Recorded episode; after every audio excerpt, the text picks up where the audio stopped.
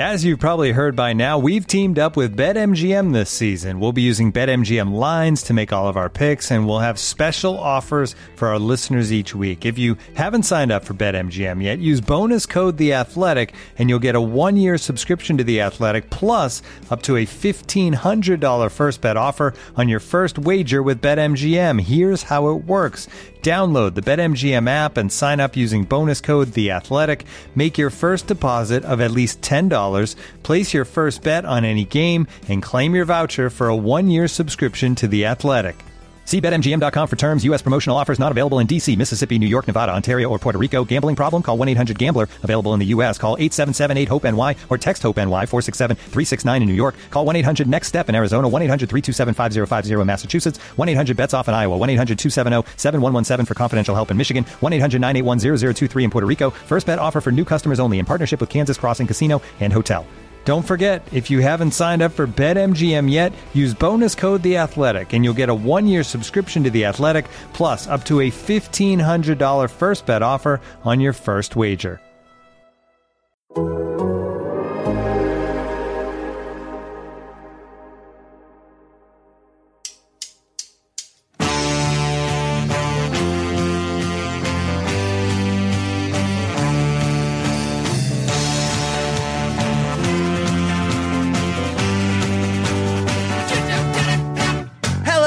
And welcome to the Total Soccer Show. My name is Taylor Rockwell. Joining me today to talk some Americans in action this past weekend is a man who knows the best way to celebrate the holiday season is by playing Bosnia in December. It's Joe Lowry. Hello, Joe. Are you ready for a random December friendly? Oh, Taylor, there's nothing that gets me in the holiday spirit more than a friendly against Bosnia. You are so right about that. I could not be more excited. So I was very surprised to hear this news, see this news. Joe Lowry, to his credit, messaged me to say, hey, we should probably talk about the schedule for December and January, and I had not seen it yet. And at first was very confused why we were playing a friendly in December.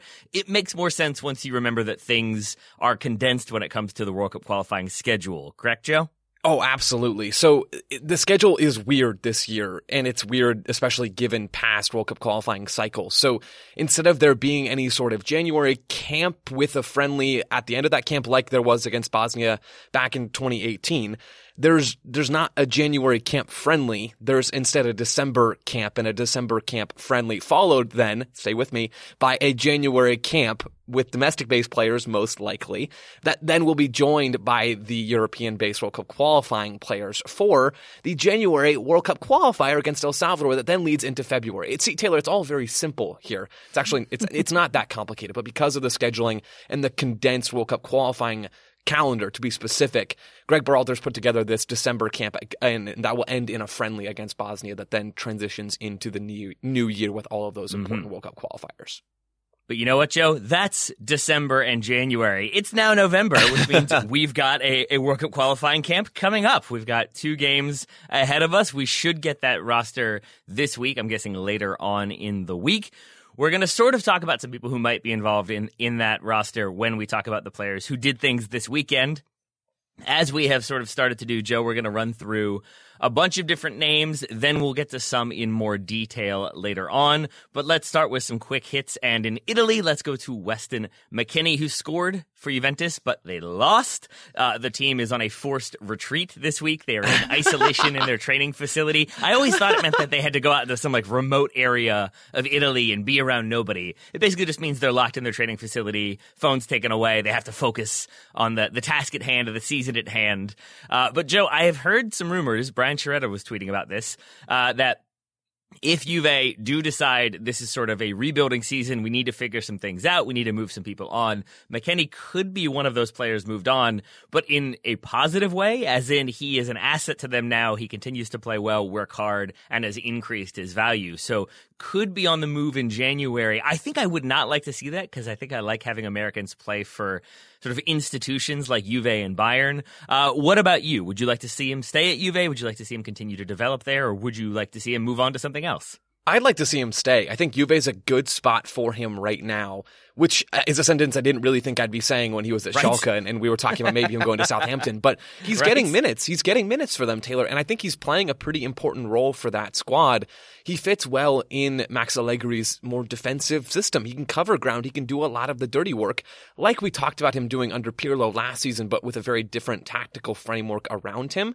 I think stability is important as still a relatively young player and continuing to have a chance to establish himself under Allegri, even while Juve struggles, certainly as we can tell by the result this weekend. I think it's important for him to have some continuity there. So I'd like to see him stay around. I'd like to see him continue to be a part of this team, and hopefully he can be around as Juve turn the tables a little bit here. I would be all right with that. I have been okay with Conrad De La Fuente getting minutes for Marseille. He did so again, starting at left mid in a 1-0 win this past weekend.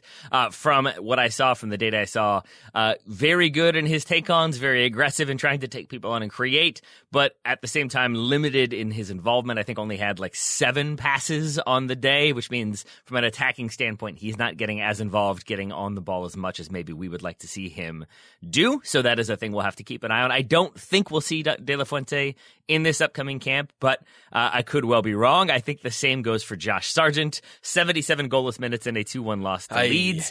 It is great that he's playing for Norwich, but still not having that much of an attacking impact the way we and probably Norwich fans would like to see.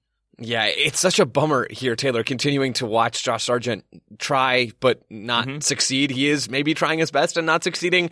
There is a chance, though, given some of the injuries that we talked about last week, specifically to Gyasi Zardes, there is a chance that Josh Sargent could fall upwards into a U.S. men's national team call-up, right? Not thriving with Norwich in the Premier League right now at all. It's been a tough stretch for them, and it will continue to be a tough stretch, I would bet. But it's entirely possible that because Zardes is not going to be involved likely in this camp coming up in November, there's an open striker spot somewhere. Ricardo Pepi's back in the lineup for Dallas, and so he's almost certainly going to be involved for Gregg Berhalter. But there's a big question mark as to who the second and maybe third striker, if that's what Berhalter chooses to do and chooses to bring 3. We don't really know what the depth chart looks like right now after Pepi, and it's probably less of a depth chart and more of just a bunch of names in some sort of cluster underneath Ricardo Pepi. Yeah. A depth cluster? Yeah, that is a really good way to put it, because I'm with you that even when we have Zardes fully fit, it's like, okay, we know it's Pepi, we know Zardes could be in there as the contingency, the second choice, whatever it may be, and then we'll look at the other options. With Zardes out, it sort of feels like there's Pepi, we know we'll be there, and then there are many, many other names. Jordan Pulisic would be one of those, but he has been in and out of the young boys team and in and out of form.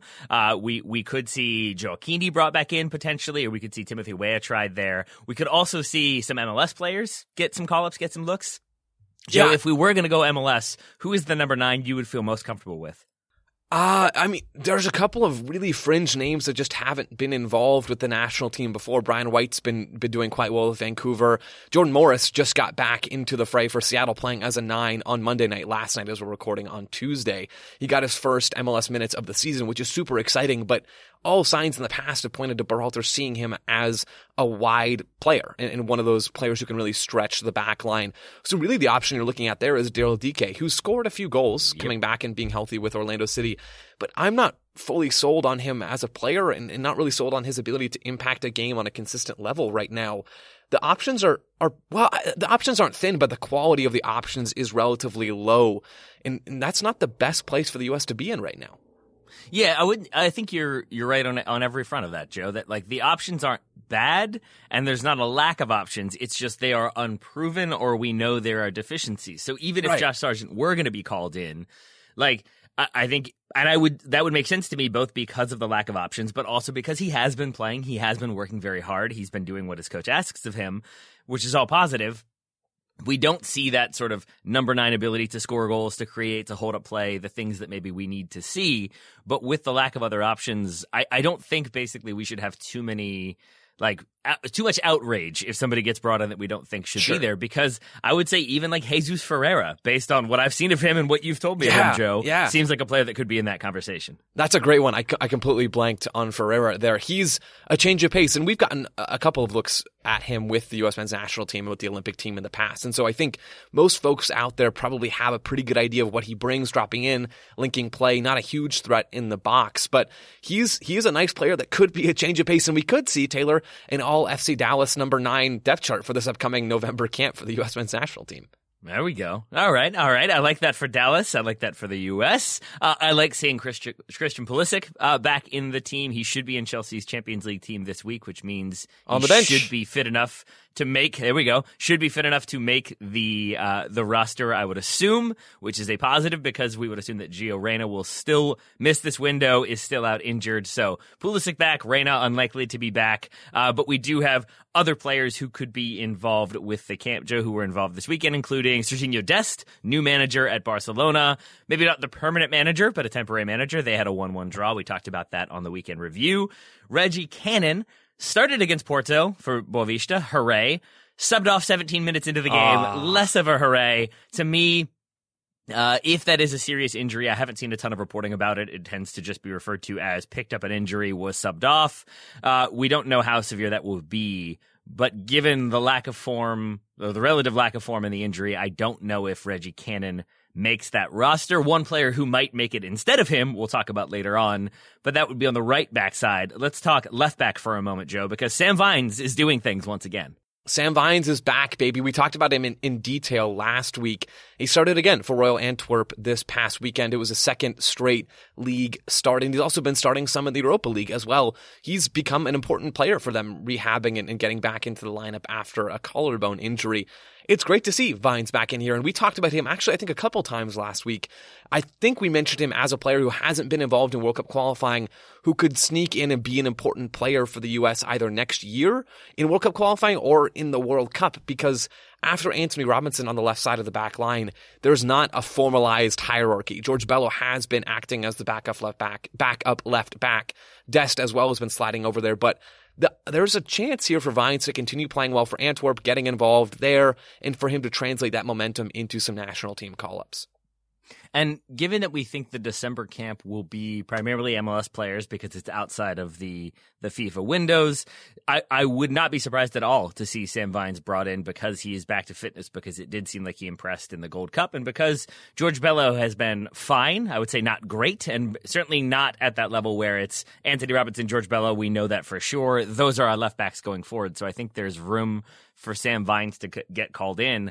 Joe, my sort of fullback, not even depth chart, but just my assumption would be for this roster, if we have 4 to 5 fullbacks called in, it will be Antonee Robinson, it will be Sam Vines, it will be Sergiño Dest, and then my guess would be Joe Scally, DeAndre Yedlin.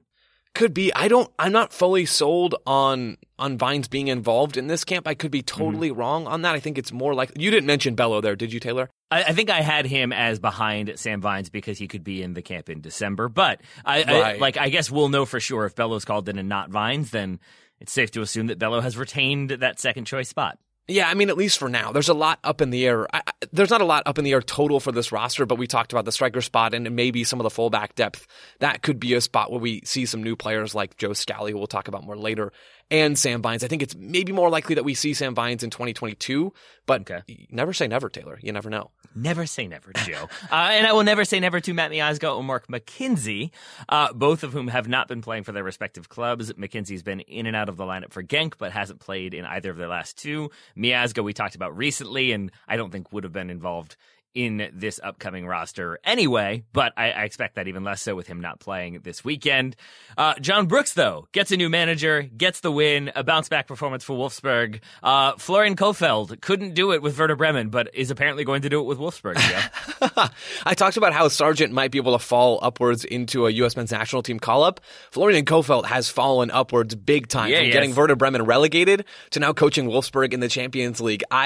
Props to his agent or whoever is in charge of making those things happen. That is top-tier agenting right there, Taylor.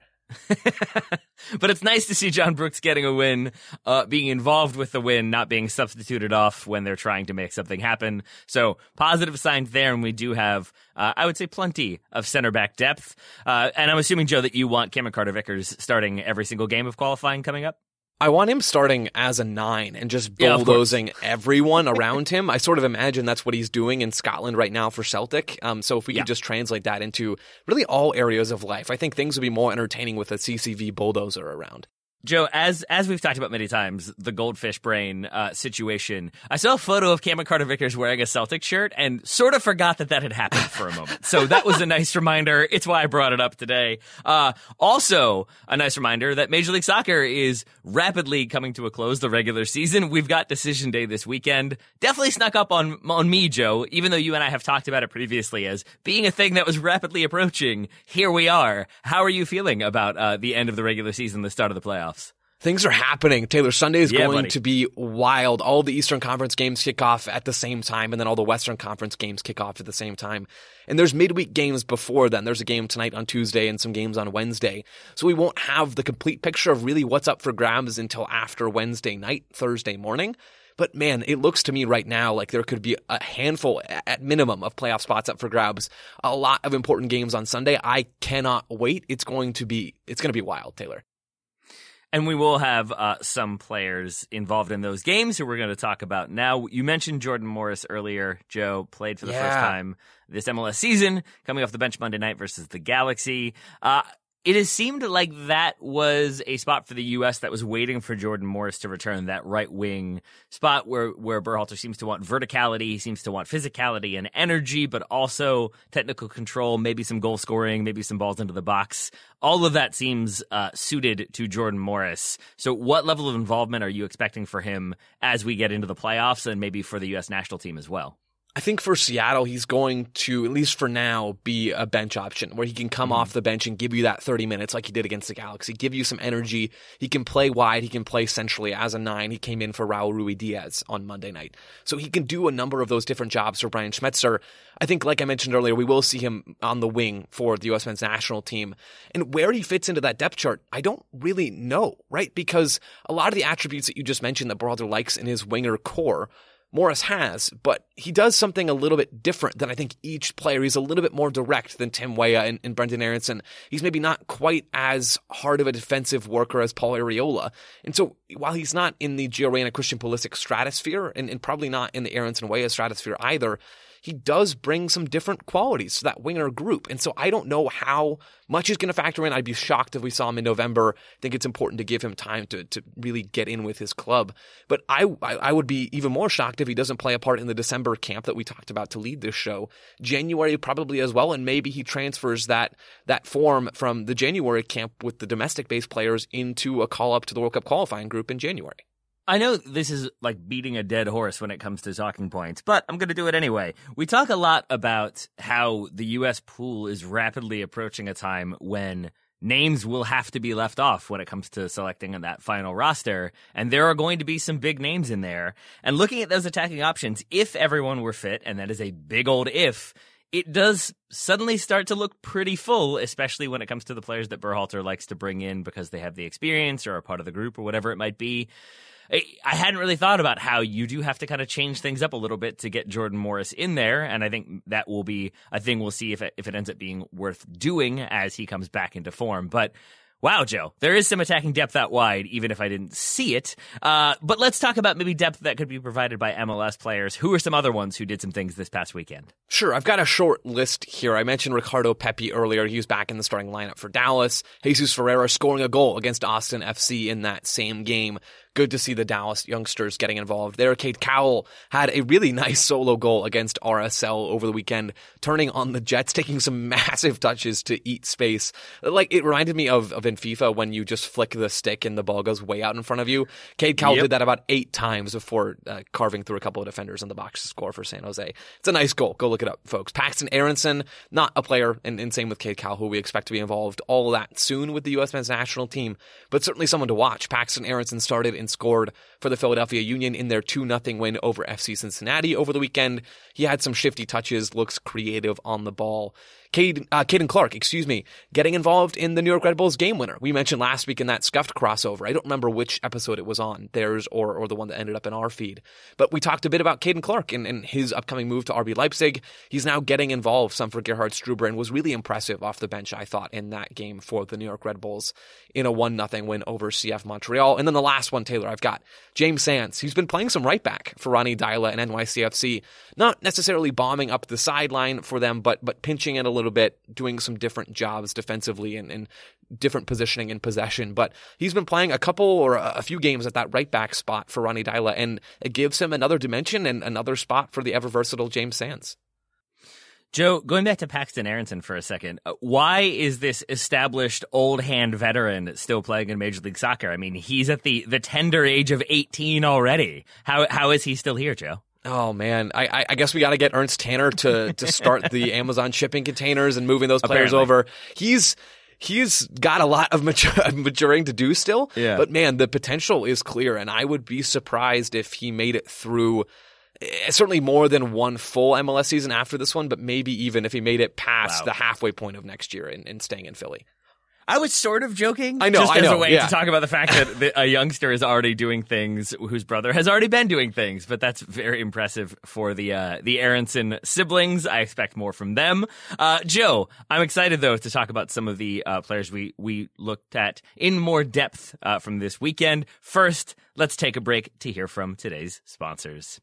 Hey folks, this is Taylor from the Total Soccer Show, reminding you that we are inching ever closer to the start of the summer transfer window, which means there are teams that will buy and sell their players early, there are teams that will leave that business very late, and there are teams that will operate in between.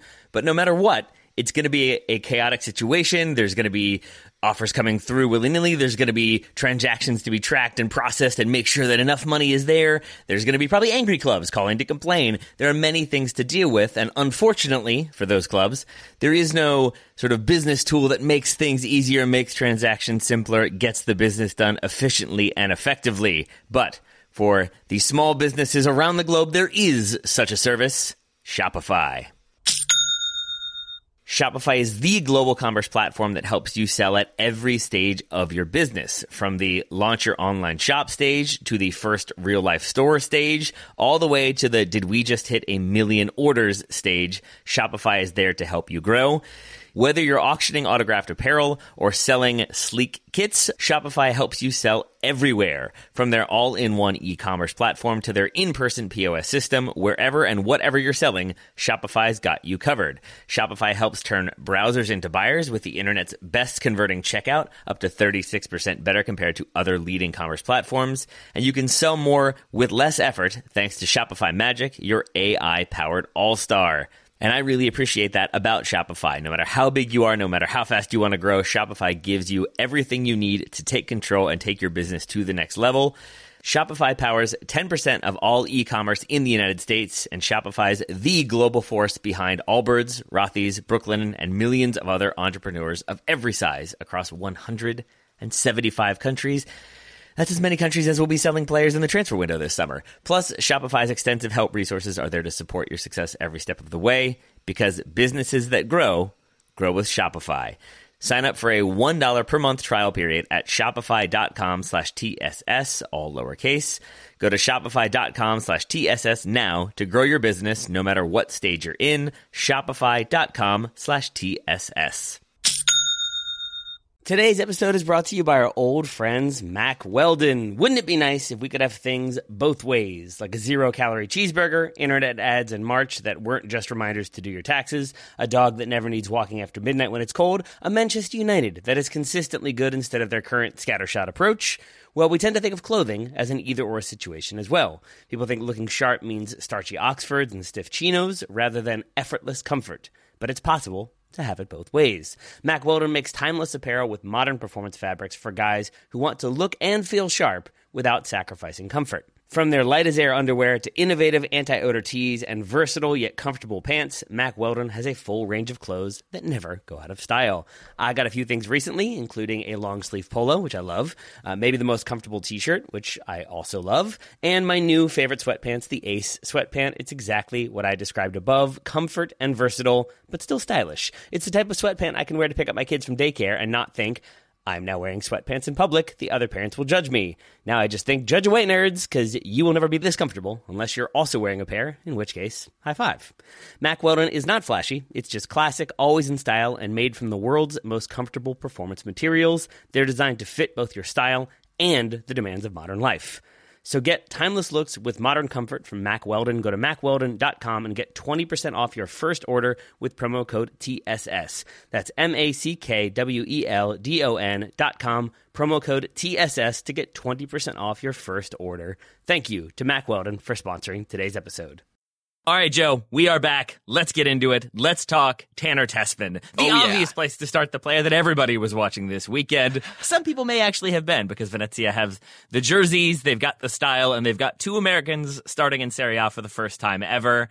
Well done, Venice. Well done, Gianluca Busio. Sort of well done, Tanner Tessman, is my appraisal of the situation. Okay, Taylor, before we talk Tanner Tessman, did you see sort of the Twitter beef between Venezia's account and ESPN over the weekend? Oh, about ESPN, like, repurposing their jerseys, essentially? Yeah, so I guess ESPN had tweeted out a picture or some pictures of Venezia's jerseys, and they'd photoshopped them slightly or tweaked the images. Eesh. And Venezia reached out and quote tweeted that tweet and said basically, you know, you guys probably don't need to photoshop our jerseys given that you're from the design capital of the world, Bristol, Connecticut. It was funny. I appreciate the Twitter beef between some of these places. And I think that ESPN account also has priors when it comes to maybe repurposing some images or some tweets, and then kind of reframing them as their own. So, yeah, credit to Venezia for just having a little clap back there. I appreciate that. Was that some personal experience there, Taylor? Has something like that ever happened to you? I can't remember. I don't think so, but maybe I've blocked it out of my memory. I do just see a lot of people be like, "Oh, that's a fun graphic to have up. I wonder where I've seen that before." And then you click on their account and you realize that they posted it the day before. I asked that because I'm pretty sure that did happen to you over the Euros. Oh, really? It was some Italy set piece that I think they ripped the screenshot and it did real numbers. It did numbers for you too, but you know. Oh yeah, that did happen. And they may also have done the like made too direct of a reference to our Star Wars Fantasy 11 as well, I think, the new Star Wars were coming out. So yeah, okay, I guess I do. There we go. I had that professionally removed from my brain. Maybe they did that for me. Who knows, Joe? Hey. But I don't know what the hay was going to be, and I don't know where I was going with it. Instead, I'm going to bring us back to Tanner Tessman, who had an okay weekend. Is that fair to say, Joe? It is, and that's where my hay was going to eventually get us back towards. He was all right. He was pretty much what I expected him to be in this game. So it's his fourth Serie A appearance of the year, his first start for Venezia in Serie A, which is super exciting, right? He'd gotten real minutes for them in this game. I saw him playing as a 6 in a 4-3-3. It did take some different forms. Either way, he was most often the deepest central midfielder for Venezia. And I thought he did some things really well. I thought he read the game defensively pretty well from the start of this one. He would step to discourage a pass into one of Genoa's central midfielders, and then he would drop back again. He would step and he would drop and he would shift laterally to cover for one of the eights, and then he'd move back inside. And I liked a lot of those moments. He had a good challenge as well, a good tackle that we had sent each other because we both watched film of this game. It's in the 19th minute, and it's a strong challenge from Tanner Tessman anchoring that midfield group. But there's also moments where he's too slow to react or too slow to recover, and he's you can almost see him trying to grow into his lanky 6'4", I think he's 6'4", frame. And it's just not all coming together right 6'4"? Now. I think so, Taylor. He's a big dude. And you can sort of see that play out. He looks gangly. He looks a little awkward, and he has some nice passing mechanics, and his technique, I think, is actually pretty strong. But some of the pieces before he releases the ball or as he's trying to move defensively, you can just see the awkwardness come to light, and that'll fade with time, but it does make watching Tanner Tessman a little bit of a strange experience right now. First of all, he is 6'4". That blew my mind. I knew he was tall. I just assumed he was tall in relation to Gianluca Busio. But no, he is just straight up tall. The second thing, I'm glad you mentioned like how he will kind of grow into that, Joe, because I was actually having a conversation with my brother-in-law about something similar from our time in amateur soccer. Grain of salt, amateur soccer, but that, like, you can, when you're, like, in your mid to late 20s, and you end up playing people who are younger or just out of college, there's always that moment of, like, oh, no, they're going to be really fit, they're coming out of college, they're going to be able to run me off the pitch, but it does take a little bit of time, sometimes into your mid-20s, to learn how to use your size, to use that physicality. And I did see some signs from Tessman of just still being a little bit young, a little bit raw in the way he's able to use that size, that I do think a year from now, we're going to see him bodying some people and stepping between a player and the ball and just sort of stopping them where they are. Because 6'4" is, I believe, how tall Pogba is. It's 1 inch shorter than Zlatan. If you develop that physicality and use that size, build some strength into it, it becomes such a useful skill, especially in midfield. So now knowing he's 6'4", Joe, I'm pretty excited about Tanner Tessman, even more than I already was. Well, and I think that's what has Venezia so excited about Tanner Tessman. He has, I mentioned this a little bit already, he has some quality with his right foot, and he can work his way out of tight spaces, good footwork, all of those kinds of things. But really, what he most has going for him is his athleticism. He's a phenomenal athlete, but it's taking weird forms right now because you might expect a phenomenal athlete to be able to recover really quickly and turn and change direction really fast. Tessman can't do that right now. He can cover ground with his long legs and really make moves over large spaces, but he's a little awkward when he's trying to move without the ball in those tight spaces or maneuver really quickly and turn himself to get around and track back.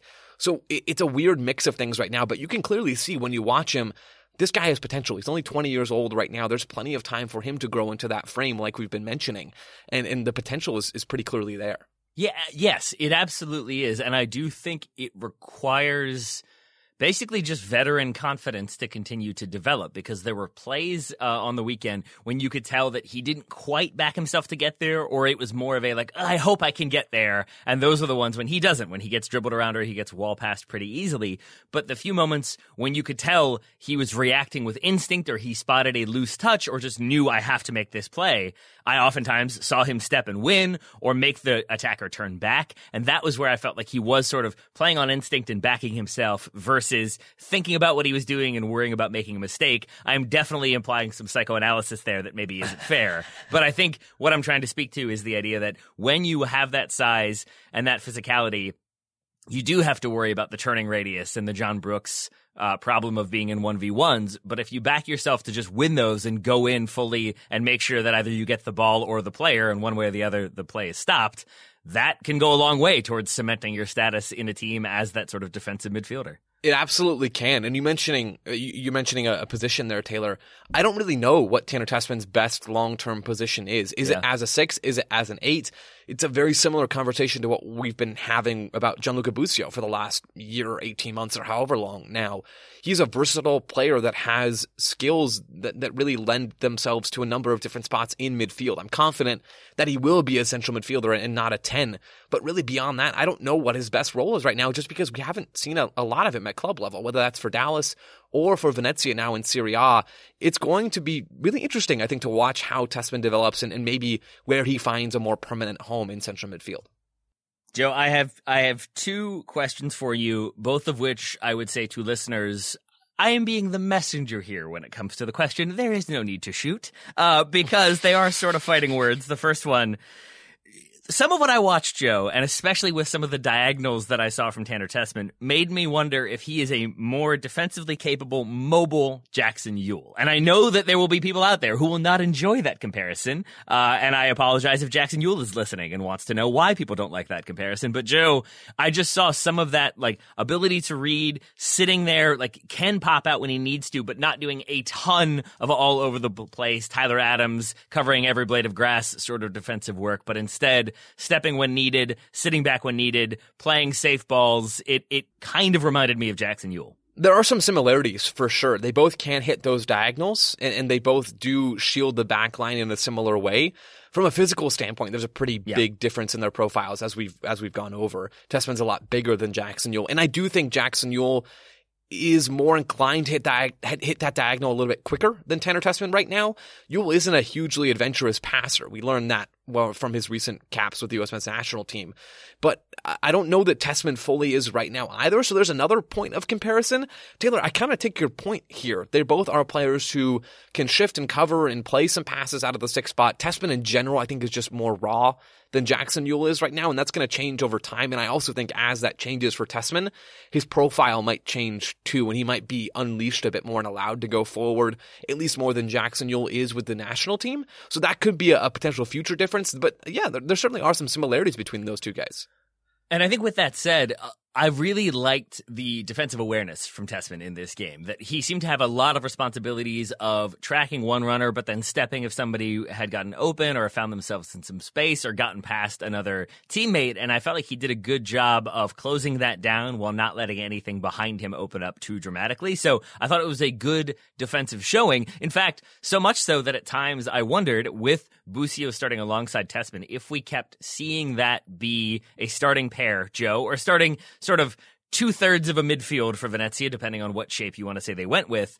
It did make me wonder if that was the combo that could spell Tyler Adams for the national team. If they continue to develop, if they continue to improve, we've talked a lot about how there's no one who can really do exactly what Tyler Adams does. He is Tyler Adams. He is the only one. But if we were going to sort of have to play without him, if he got injured or we needed to give him a rest, there continues to be that question of who replaces him, who can do it well enough. And I do wonder if Tessman and Busio, if they continue to build that relationship, could sort of partner each other. You add one more midfielder in there, and now you've got a solid-ish midfield for the United States without Tyler Adams. Post-2022, I'm going to say it's possible. Before the World Cup, I just don't think there's any chance we see that happen. I don't think we'll see Tessman involved, barring some real improvement and development as we head towards 2022. But after the World Cup, if these guys are developing and Busio's got a little bit more defensive work in him, and I'll talk more about that later. I think we are seeing some promising signs there. And if Tessman can improve his decision-making time and he makes those decisions with the ball maybe a little bit quicker and refines his passing and his movement, I think we could see both of those players involved with the national team going forward. And Tessman especially, given his physical profile that we've talked about, he is uniquely qualified, not right now, but he could be, I should say, uniquely qualified to fill that Adams role just because his physical profiles are really, it's unique in the U.S. pool right now. So, yeah, Taylor, post-2022 World Cup, I think there's that's certainly a permutation that we could see. Joe, I am a parent now, and I feel like what you just gave me was the soccer podcast equivalent of the parental, like, we'll see. Like, ask me again later. Like, it's that sort of like, I'm not going to give you a decision because I don't want to make the tantrum happen right now. So we're going to push this decision off, and I'm going to hope you forget. So I'm assuming that's what you just did, is you're just hoping that I will forget this conversation until after 2022. Well, you don't have to forget it necessarily. I just don't think it'll happen before 2022. So you might have to come to peace and come to terms with that. And then post-World Cup, we can absolutely have this conversation again. All right, fine. I will ask again later then, Joe. We've got four more Americans to talk about. First, one more break to hear from today's sponsors. Looking for an assist with your credit card but can't get a hold of anyone? Luckily, with 24/7 U.S.-based live customer service from Discover, everyone has the option to talk to a real person anytime, day or night. Yep, you heard that right. You can talk to a real human in customer service at any time. Sounds like a real game changer if you ask us. Make the right call and get the service you deserve with Discover. Limitations apply. See terms at discover.com/creditcard. This episode is brought to you by Michelob Ultra, the official beer sponsor of the NBA. Want to get closer to the game than ever before? Michelob Ultra Courtside is giving fans the chance to win exclusive NBA prizes and experiences like official gear, courtside seats to an NBA game, and more. Head over to MichelobUltra.com/courtside to learn more. Thank you for sticking with the Total Soccer Show, listeners. Joe Lowry, we've talked about Venezia. Let's move away to a far, far distant land. Let's continue to talk about Venezia, Gianluca Busio. Oh, yeah, baby. Busio started and played the full 90 for Venezia in their 0-0 draw with Genoa on Sunday.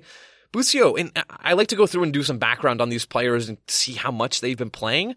This one, I think, is impressive. Busio's been a regular starter for Venezia this season, and we didn't really know that was going to happen. He started 10 Serie A games for them this season, and Venezia are currently 16th in the table. Not great, but seeing them outside of the relegation zone is great. So there's some nice things happening with Busio and Venezia right now, and this performance from Gianluca Busio was another one in that list. I thought he was pretty strong in this game, Taylor. We talked about Venezia a little bit already in their midfield. I saw Busio's role as a left-sided number 8 in a 4-3-3 with Tessman behind him as the 6. But in possession, Busio was popping up all over the place. He was popping up wide. He was popping up in the half space. He was dropping into the left-back spot. He was dropping into the 6 spot when Tessman would drop between the center backs. He was doing a lot, and he had some nice passes in those different roles. Venezia didn't spend a lot of time in possession in this game. But when they did, Busio did some good stuff, and I really enjoyed watching him on the ball. He had a really nice ball in the 79th minute, finding a pass forward. And there was a lot to like about Busio's offensive contributions in this game. Certainly not perfect, to be clear. He had a shot that didn't quite find the frame in the first half that would have put Venezia up. Oh, yeah. There were a couple of other moments in this one where you want more from Busio, but he's a young player, and watching him develop with the ball and without the ball, as I alluded to earlier, has been really good to see, and I can see more. The more I watch Busio, I can see why Berhalter has been involving him pretty regularly at the end of the summer and then in that last camp. Man, I forgot about that shot wide because Busio has that one. Tessman also has a volley from about 8 yards out that he puts over. Maybe should have put on frame, but Busio definitely should have hit that one on frame. So good spots there, Joe. But those aside, I really liked what I saw from Gianluca Busio, and especially because at first I was just watching Tanner Tessman clips and paying attention to Tessman, and I kept sort of being distracted by how much good stuff Gianluca Busio was doing, including that pass you mentioned in the 79th minute. For folks who haven't seen it, it's him basically getting the ball central, coming under pressure, and threading the needle through two, maybe three defenders to find a teammate out wide and sort of trigger this attack. And that is what the United States needs, is somebody who can receive the ball centrally under pressure, spot an opportunity, and play an accurate pass into space to make the defense have to transition further back into defense or kind of scramble to defend, and gives his side more of an attacking opportunity. I really liked that from Busio. I liked his sort of presence on the ball, and I really enjoyed his presence off the ball when it came to closing down opponents. Absolutely, Taylor. I love that you brought that up, because that's one thing that we talked about with Busio early on this season when he was first getting minutes with Venezia, him being too aggressive defensively, like having too much energy and not really knowing what to do with it. Busio's not the quickest or the fastest guy in terms of straight line speed, but he can cover ground. And I think just now we're starting to see him harness that ground coverage into productivity defensively. So there's a few moments in this game that I sent to you, Taylor, where he's having to shift all the way wide to the left wing, playing as that left-sided number 8. He's having to shift all the way wide because of how Venezia are defending. They're in this 4-3-3 shape, not really dropping into a 4-5-1, which would then have the left winger cover the left sideline. So Busio is having to do a lot of ground coverage, just like Berhalter's 8s have to do in the US's 4-3-3. So there's similarities there. Busio's having to shift wide, and he does a pretty good job of shutting down some of Genoa's attacks as they come down Genoa's right, Venezia's left. The 4th minute, covers ground, wins the ball well. I sent that clip to you, Taylor. Happens again in the 45th minute. And I didn't clip and send all of these moments to you, but there's even more moments beyond that. Then there's one in the 19th minute. So in between those two sequences I just mentioned, there's one in the 19th minute where Busio goes to close down the ball as Venezia are in their half pushing up defensively. And Busio doesn't bite. He doesn't step too hard. He doesn't foul like we've seen him do earlier on this season. He stays disciplined, and he forces Genoa backwards, and it's a great moment from him where we can see that growth happening from game 1 to now game 10 or whatever it is. There's real progress defensively, I think, from Gianluca Busio, Taylor. There is, and there is still the self-belief to make a play when the situation requires or allows, because I wrote in my notes, I call it like the Busio Cobra strike, where he kind of closes down and you think like, okay, he's kind of funneled the attack into one little space. Now they're going to have to recycle, and now they're going to have to figure something out. And then he gets this little poke tackle, or he just leaves a leg out in the exact right moment and wins the ball, or pokes it away, or turns it out for a corner, or sometimes even pokes it to a teammate and starts a counterattack. And those little reads, that quickness to make that play, I think, to your point, Joe, is not a thing we saw from him earlier in the season, because earlier it was about make sure I close this player down, make sure I don't let anything happen. But sometimes there was such an emphasis on close them down, get there in time, don't let anything develop, that he was over-pursuing, he was running into people, there were fouls. And so to see him refine that and get better at his sort of narrowing the approach distance, and then getting in to the point where he is within striking distance that he can make that play, but he can also just force them back if they need to. And it's not the same thing every time. There's a variety to the way he is defending that is incredibly useful, especially when you're playing in Serie A and the U.S. national team. Agreed. Yeah, for me, if Tessman's performance was a sideways thumb, not really thumbs down, because we expect to see a lot of the rawness from him right now. If Tessman was a sideways thumb, this Busio performance for me is a thumbs up. I liked a lot of what I saw on both sides of the ball. He's becoming a key player for Venezia, and that's great to see, I think. It is. All right, anything else with Gianluca Busio or Venezia or Tanner Tessman? No, take us forward. All right, let's talk Luca De La Torre. Oh, yeah. We talked about him last week. We will continue to talk about him. He played the whole game as Heracles drew with Ajax, which is no small feat. Ajax had 70% possession in this game. De La Torre usually averages 75 or more touches per game. In this one, he had 39. But a lot of that was because of how defensive Heracles were playing and how hard De La Torre was working off the ball. 6 of 7 duels won. He was 2 for 2 on dribbles, conceded 0 fouls, had some clearances, had some ball recoveries and some interceptions, And I thought really it was a good game where I kept expecting the pressure and the intensity of the game to cause him problems or to see some of those mistakes. And instead, it felt like a pretty solid game from start to finish, Joe.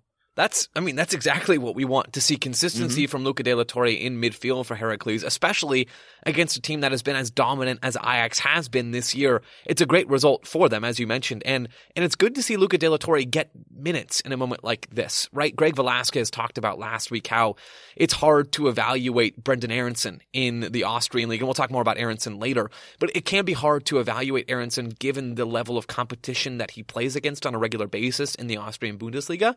The same, I think, goes for Luca De La Torre. It's hard to take too much out of any one game because the level is not all that high outside of a few specific clubs. And one of those few specific clubs that has a high level is Ajax. And so this is a hugely valuable data point. Ajax is a much better team than probably anyone that the U.S. will face in World Cup qualifying, maybe outside of Mexico. Yeah. But, I mean, this is a real test, and having this data that we can draw on, I think, is massive. I think so, too, and I think that's where – and I did the same thing with Aronson, watching the two of them play, De La Torre and Aronson, and seeing what they can bring that Gregg Berhalter would want. And in this game, I saw a lot of that from De La Torre. I saw some deficiencies. I'll talk about those. But the big thing for me was I think Heracles knew they weren't going to have a ton of possession, knew that they – shouldn't really mess around with the ball too much. And there's that idea that against a team like Ajax, who will press and will sort of step in random moments and try to make you uncomfortable, slowing down possession and taking your time is a good way to shoot yourself in the foot and concede by giving the ball away 30 yards from your own goal. And so with Heracles, when they would win it back, there was a directness to the way they wanted to attack. That is a thing that we've heard Berhalter talk about before. We don't want to be overly direct, but we want to be vertical in our passing. We want to try to transition into attack quickly and find good opportunities, good or positive mismatches in advantageous situations. And that seemed to be what Luca De La Torre was looking for. And on a number of occasions in this one, he gets the ball central or gets the ball a little bit like wide of center, but then is very quickly looking to either switch the point of attack or to play sort of penetrating ball down the line with his first or second touch to trigger that counter, to facilitate the attack.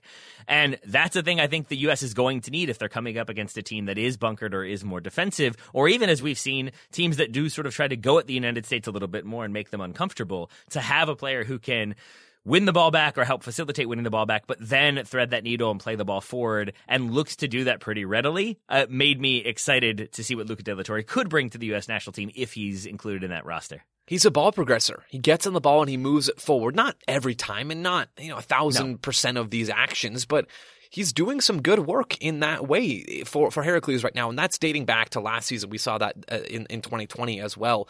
He can get on the ball and move it forward. And for the U.S., who are going to play against a lot of bunkered 4-4-2 blocks, I mean, man, every single game in the October window against Costa Rica, against Panama, against Jamaica, all three of those teams played a 4-4-2 block, and the U.S. at times really struggled to break through those things. So having a player like De La Torre, who's pretty efficient, generally speaking, in tight spaces, and more aggressive and takes more risks than pretty much anyone not named Musa or McKennie in the U.S.'s 8 pool, I think there's a ton of value in having someone like that. And in this case, it appears to be at least Luca De La Torre.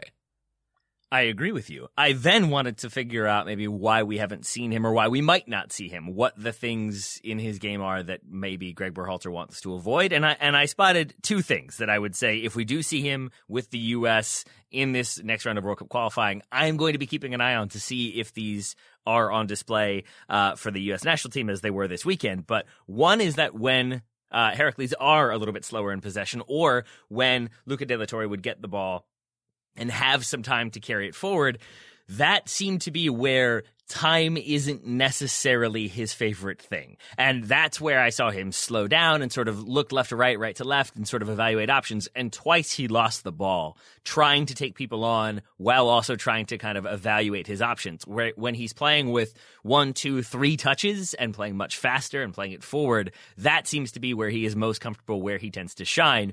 Once he's trying to carry the ball out or take somebody on or just has time to slow it down, I think some of that skill set diminishes. And so if we are playing against a bunkered team, I want to see him, if the U.S. is, I want to see him receiving the ball and moving it quickly and trying some little like chipped balls over the top for a runner kind of peeling off the back line at the top of the 18. I don't want to see him put his foot on the ball, take another touch, then play it 5 yards wide, get the ball back, take a few touches, and play it 5 yards to his other side. I would like to see a bit of adventurousness when it comes to his passing. And then I would say his physicality is a thing that I noticed in this game. Not that he gets bodied off the ball, not that he can't go in for tackles, but that it seems like he holds off a little bit. And maybe against Ajax, they didn't want to concede dangerous set pieces. But what that led to was, I think, 4 different times in my notes, and those are the ones that I paid attention to as the game went on.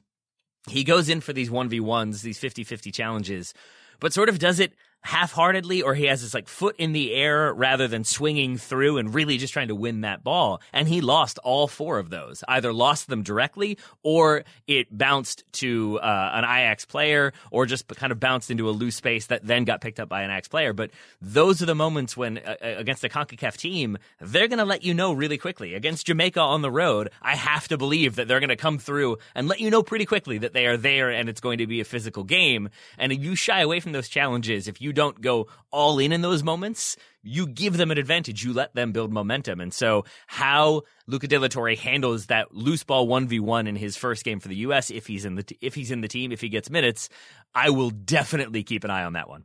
I'm with you, Taylor. I'm certainly watching, and one thing I want to learn more about Luca De La Torre is his defensive work. I want to learn more about what he's good at, what he's not good at, and this is a good data point in that regard. Learning that maybe he doesn't always fully enter challenges and fully go in to win those battles. Yep. I think that's something that we should keep our eyes on going forward, because that's an important part of how Gregg Berhalter wants to play. His midfield three are... those players are his battle axe, and they're going around and trying to win balls and recycle possession and regain possession, and having players that are more passengers in those moments can really hurt the team. And so I don't know that Luca De La Torre is a full passenger or anything like that, but the margins, I think it's worth examining what those margins really are for De La Torre. Joe, here is my next question for you. We don't do a like ranking of the players or anything like that, but if we were to say which American won the weekend, who had the best weekend, my assumption is that it's Joe Scally. He's got to be high up there. I honestly would put Luca De La Torre pretty high up there as well. Weston McKennie probably too for scoring that goal for Juve. That's a good one. But Joe Scally, man, starting playing the full 90 for Gladbach and having an assist in that 2-1 win on Sunday, it's a big performance from him, and he continues to show why he deserves a call-up later this month. He also started midweek in Gladbach's 5-0 win over Bayern Munich in the DFB Pokal. He's doing some really impressive things right now, Joe Scally. I kind of forgot about the McKennie goal, having previously mentioned it. You're right, De La Torre deserves to be in that conversation. But that assist for Joe Scally made me very happy. But it's then nice. Also, he just looked like a dogged veteran fullback in the Bundesliga, and that's not a thing I expected to say about a person who is as young as he is. I've just been so impressed with his work on the ball. He played a couple, not as many as we talked about last time, but some nice left-footed balls. He had one in the 10th minute. I spent some real time the last time we discussed Scally talking about this kind of pass, but he opens his hips towards the middle of the field and receives the ball and hits a ball with his left foot up to Embolo. Sort of, it's at this bending outwards kind of angle. And Embolo, I think the reason this pass isn't completed is more on Embolo than it is on Scally. Scally is leading him, and I don't think Embolo recognizes the space quickly enough. But he plays a couple nice left-footed balls. He has that assist. It comes in the 12th minute to get the ball into the box for Alassane Plie. That gives Gladbach a 1-0 lead, and it is a beautiful cross from Joe Scally. Not under much pressure, but a nice ball into the box. He has other great passes as well in this game that I didn't even send you, Taylor. 52nd minute. Good ball into space with his right foot, finding a runner outside the top of the box. Plays a really good ball across the face of goal in the 59th minute that easily could have been a second assist for him. He lost the ball a couple times. Sure, it happens. And there's some areas that aren't there yet with Scally that maybe we can talk about more in just a minute. But overall, man, there's a lot to like about what Joe Scally's doing. And at this point, that's not really surprising. It's not, but it's just to see how, like, he reminded me of Cherundolo a little bit, of just the getting up and down that sideline, doing the defensive job, but then still facilitating attacking play and just looking confident on the ball, playing balls that I think you maybe a couple weeks ago, I think he takes an extra touch before he plays certain balls in, where before he tries to find an attacker making that sort of diagonal run between the lines. Maybe he's like, I don't want to risk giving up possession. And I think there, once you start backing yourself to like, no, I'm going to play it in and see what happens. I'm going to try to create something here. And if it doesn't come off, you're not immediately like, oh no, I've ruined everything. But it's just like, yeah, we'll try it again. We go again. That level of repetition, but confidence behind it is not a thing that I expected to see from him so quickly. And I don't know why I'm so hyped about a right back who's potentially even like our second choice right back. But I think just the way he has sort of come on, at least in my mind, the way he's developed so quickly has me thinking good things for Gladbach this season. I'm right there with you, man. There's a lot to like about Joe Scally right now. His passing ability is excellent as a right back. His work and his creativity and his vision, all really, really good as a right back, especially for as young as he is. I mentioned some things that I think he can work on, and I want to talk about those right now to balance out this conversation. We've mentioned this in the past. I know, I'm sorry. We've mentioned this in the past, Taylor. His 1v1 ability in attack is lacking, and we saw that again in this game. I sent you the clip. It's in the 5th minute. Scally gets on the ball. He tries to beat an opposing defender and just can't. He ends up getting bodied off the ball, which doesn't happen all that often, but there's no real ability from him in that moment to create separation. And we've seen that before. That's one thing I really want to see him work on throughout this season and down the line, so that he can become a more versatile and multifaceted attacking player, even as a right back. That's one thing. And then another thing that I noticed in this game that I hadn't really noticed before is I've been talking about how good of a passer he is, and that's true when he has time and when he has space. I don't think he looks very comfortable when he's under pressure on the ball on that right side, Taylor. And this kind of connects to the 1v1 ability in that he's maybe not able or fully comfortable receiving the ball and creating space for himself to then pass once he has the space. But there's a disconnect when he receives the ball under pressure.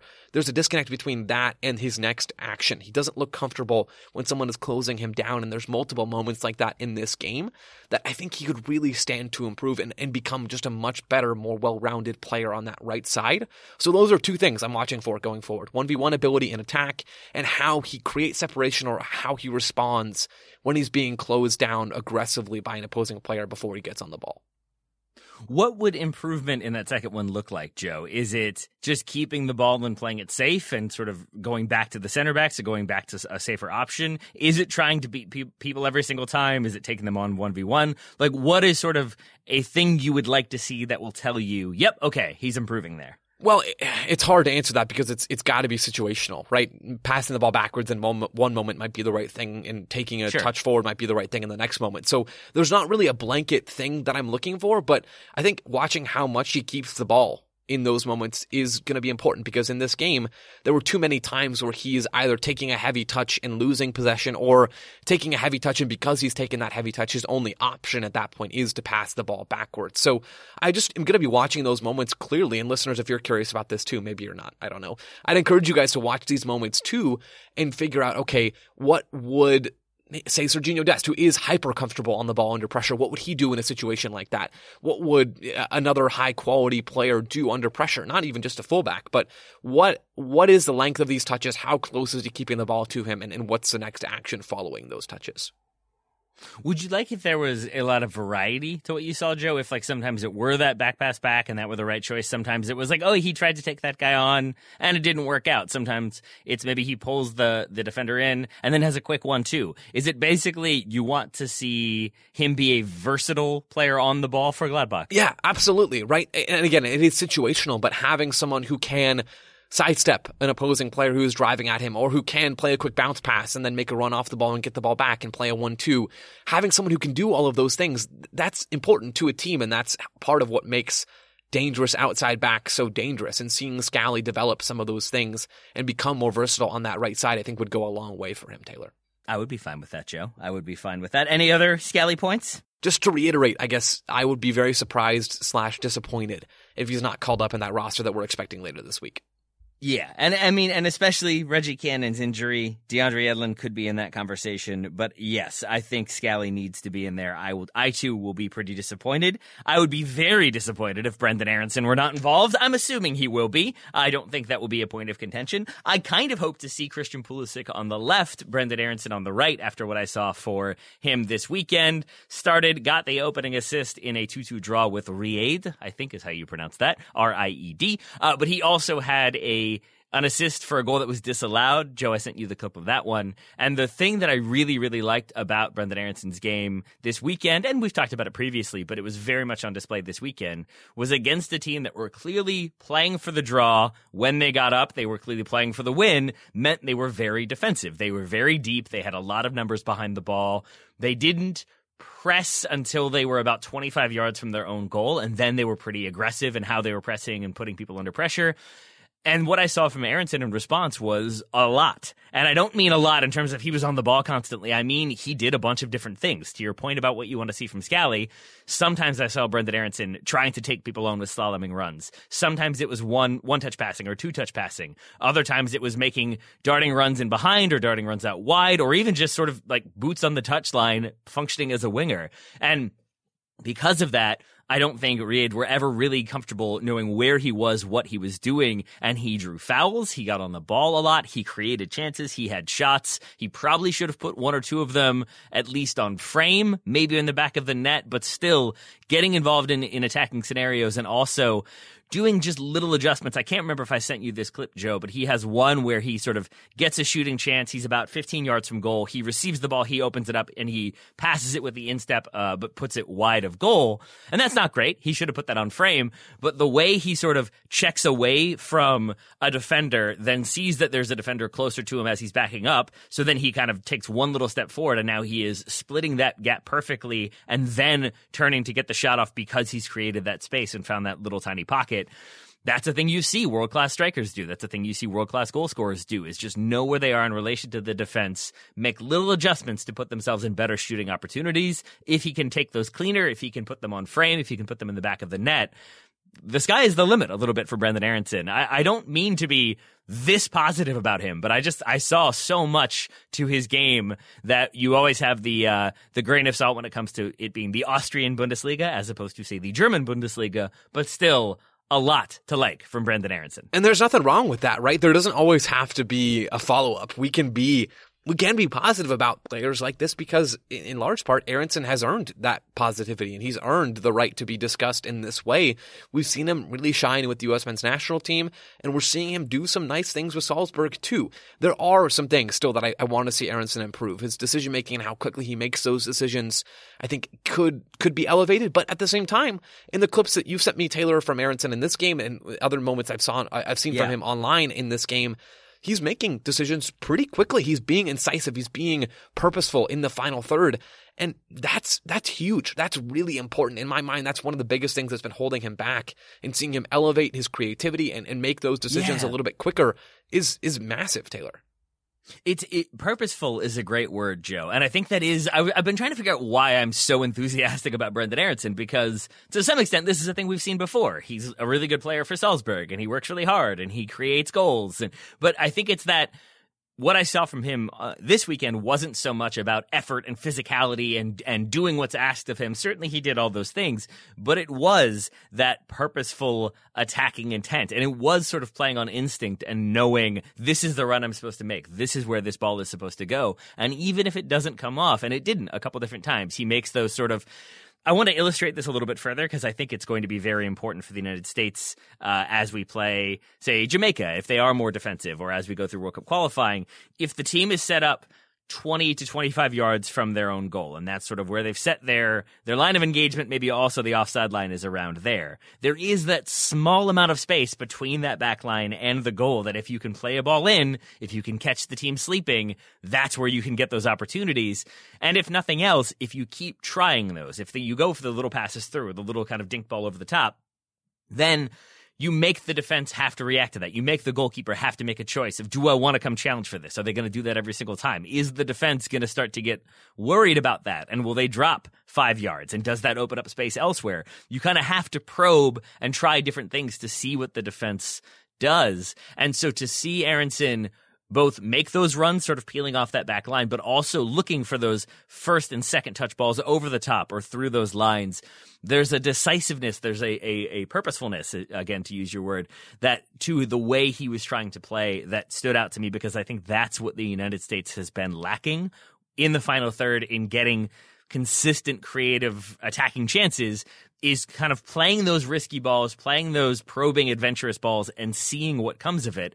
And in this game, Aronson was doing that, but he was also receiving in transition and playing forward. He was playing balls between the lines. The goal that stood for his assist and the goal that was disallowed, very similar in the way he's receiving in transition, turning at the same time, basically playing on the half turn, and then playing the ball through the lines to a teammate who's made that run in behind and is able to finish. One time it counts, one time it doesn't. But both of them, great turn, great vision, great technical ability to execute. I wonder, we mentioned Caden Clark earlier in his move to RB Leipzig. You have to wonder how much longer Aronson's going to be at Salzburg. Having the chance to play in the Champions League this season is great, and I think that's really important for him. I just wonder, man, when does that move come? Because he's been impressive dating back to last season for Salzburg at this point. And it feels slightly weird to me that Caden Clark would be at Leipzig and Aronson wouldn't, given the differences in when those two players initially made their moves or will make their moves to Europe. Not to say that I don't think Caden Clark is a good player, because I'm really high on him, and I think he could turn out to be better in a different way than Brendan Aronson. But still, I'm just wondering how much longer Aronson's going to be at Salzburg before he makes a jump to Leipzig or to another club.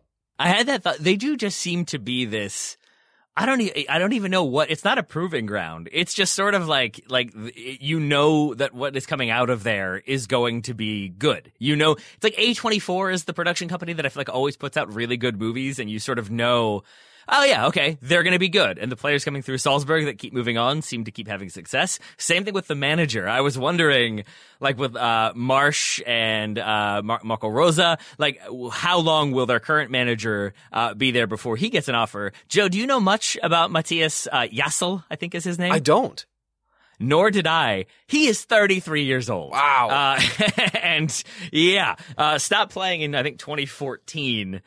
So very quickly moved into management, and now at 33 years old, it's probably going to be the next big thing. I look forward to which Bundesliga club ends up snapping him up at the end of this season. But yeah, it does seem like that's what Salzburg have become, is this sort of institution for, yep, this player's good enough, let's keep them moving. And I assume Paxton Aronson will maybe come through there, maybe some others as well. But Brendan Aronson, I think, continues to do well, and I look forward to what comes next, both for club and country. I'm right there with you. All right, Joe Lowry, you have been there right there with me for all of the many players we have discussed. I very much appreciate that. I appreciate that you and I are going to be talking about the U.S. national team as the game against Mexico gets closer. We'll talk about the roster once that's released. But for now, Joe Lowry, I just want to say thank you for talking about all the things we talked about today and many other things as well. Aw, you got it. And thank you, Taylor. Listeners, thank you all so much for listening. That is the end of myself and Joe Lowry talking, but it is not the end of the episode, because before we go, I wanted to include a quick excerpt from a different Athletic podcast, The Athletic Football Podcast, which you can find wherever you get your podcasts. They did a great interview, a long interview, with Canada coach John Herdman. He talked about many different topics, including changing the culture of the team and how dysfunctional they used to be. Here is a clip of that conversation, and you can find the full-length interview over at the Athletic Football Podcast. Within that as well, I mean, a great example was the second camp I had, there was another fight. So I really went after the leadership group on the training field, in the training environment. I shut the training down. I took the leaders to one side and went after them and really went in at them hard. And it was, look, very clearly, this is a effing dysfunctional team. This team is so dysfunctional. If you just put a helicopter on what's just happened there, the Scottish lads went in that direction. The Spanish-speaking guys went that way. Another group went this way. The Eastern Europeans went that way. I said, this is your team. This is Canada. This is a microcosm of everything that's wrong with this team. The culture, and why you guys have won absolutely FA in the last 30 years. If you don't fix this, nothing changes. We got to get to the core of this. And the captain, funny enough, it was a Scottish lad that the captain at the time, he came to see us. He said, look, Gaffer, the guys have been talking. He says, and we're not really happy about what you said out on the field. He said, this is men's football. These things happen. It's part of the culture. It's part of what happens in men's football. I said, hey, don't make this a gender issue. Come on. Don't make this a gender issue. The issue is you're not willing to accept that this team is dysfunctional. And at the heart of this, you're a leader. And the leadership is underperforming. And we need higher levels of leadership. And you've got to invest in the leadership of this group to connect it. This is a team without a clear purpose. And we got to fix that.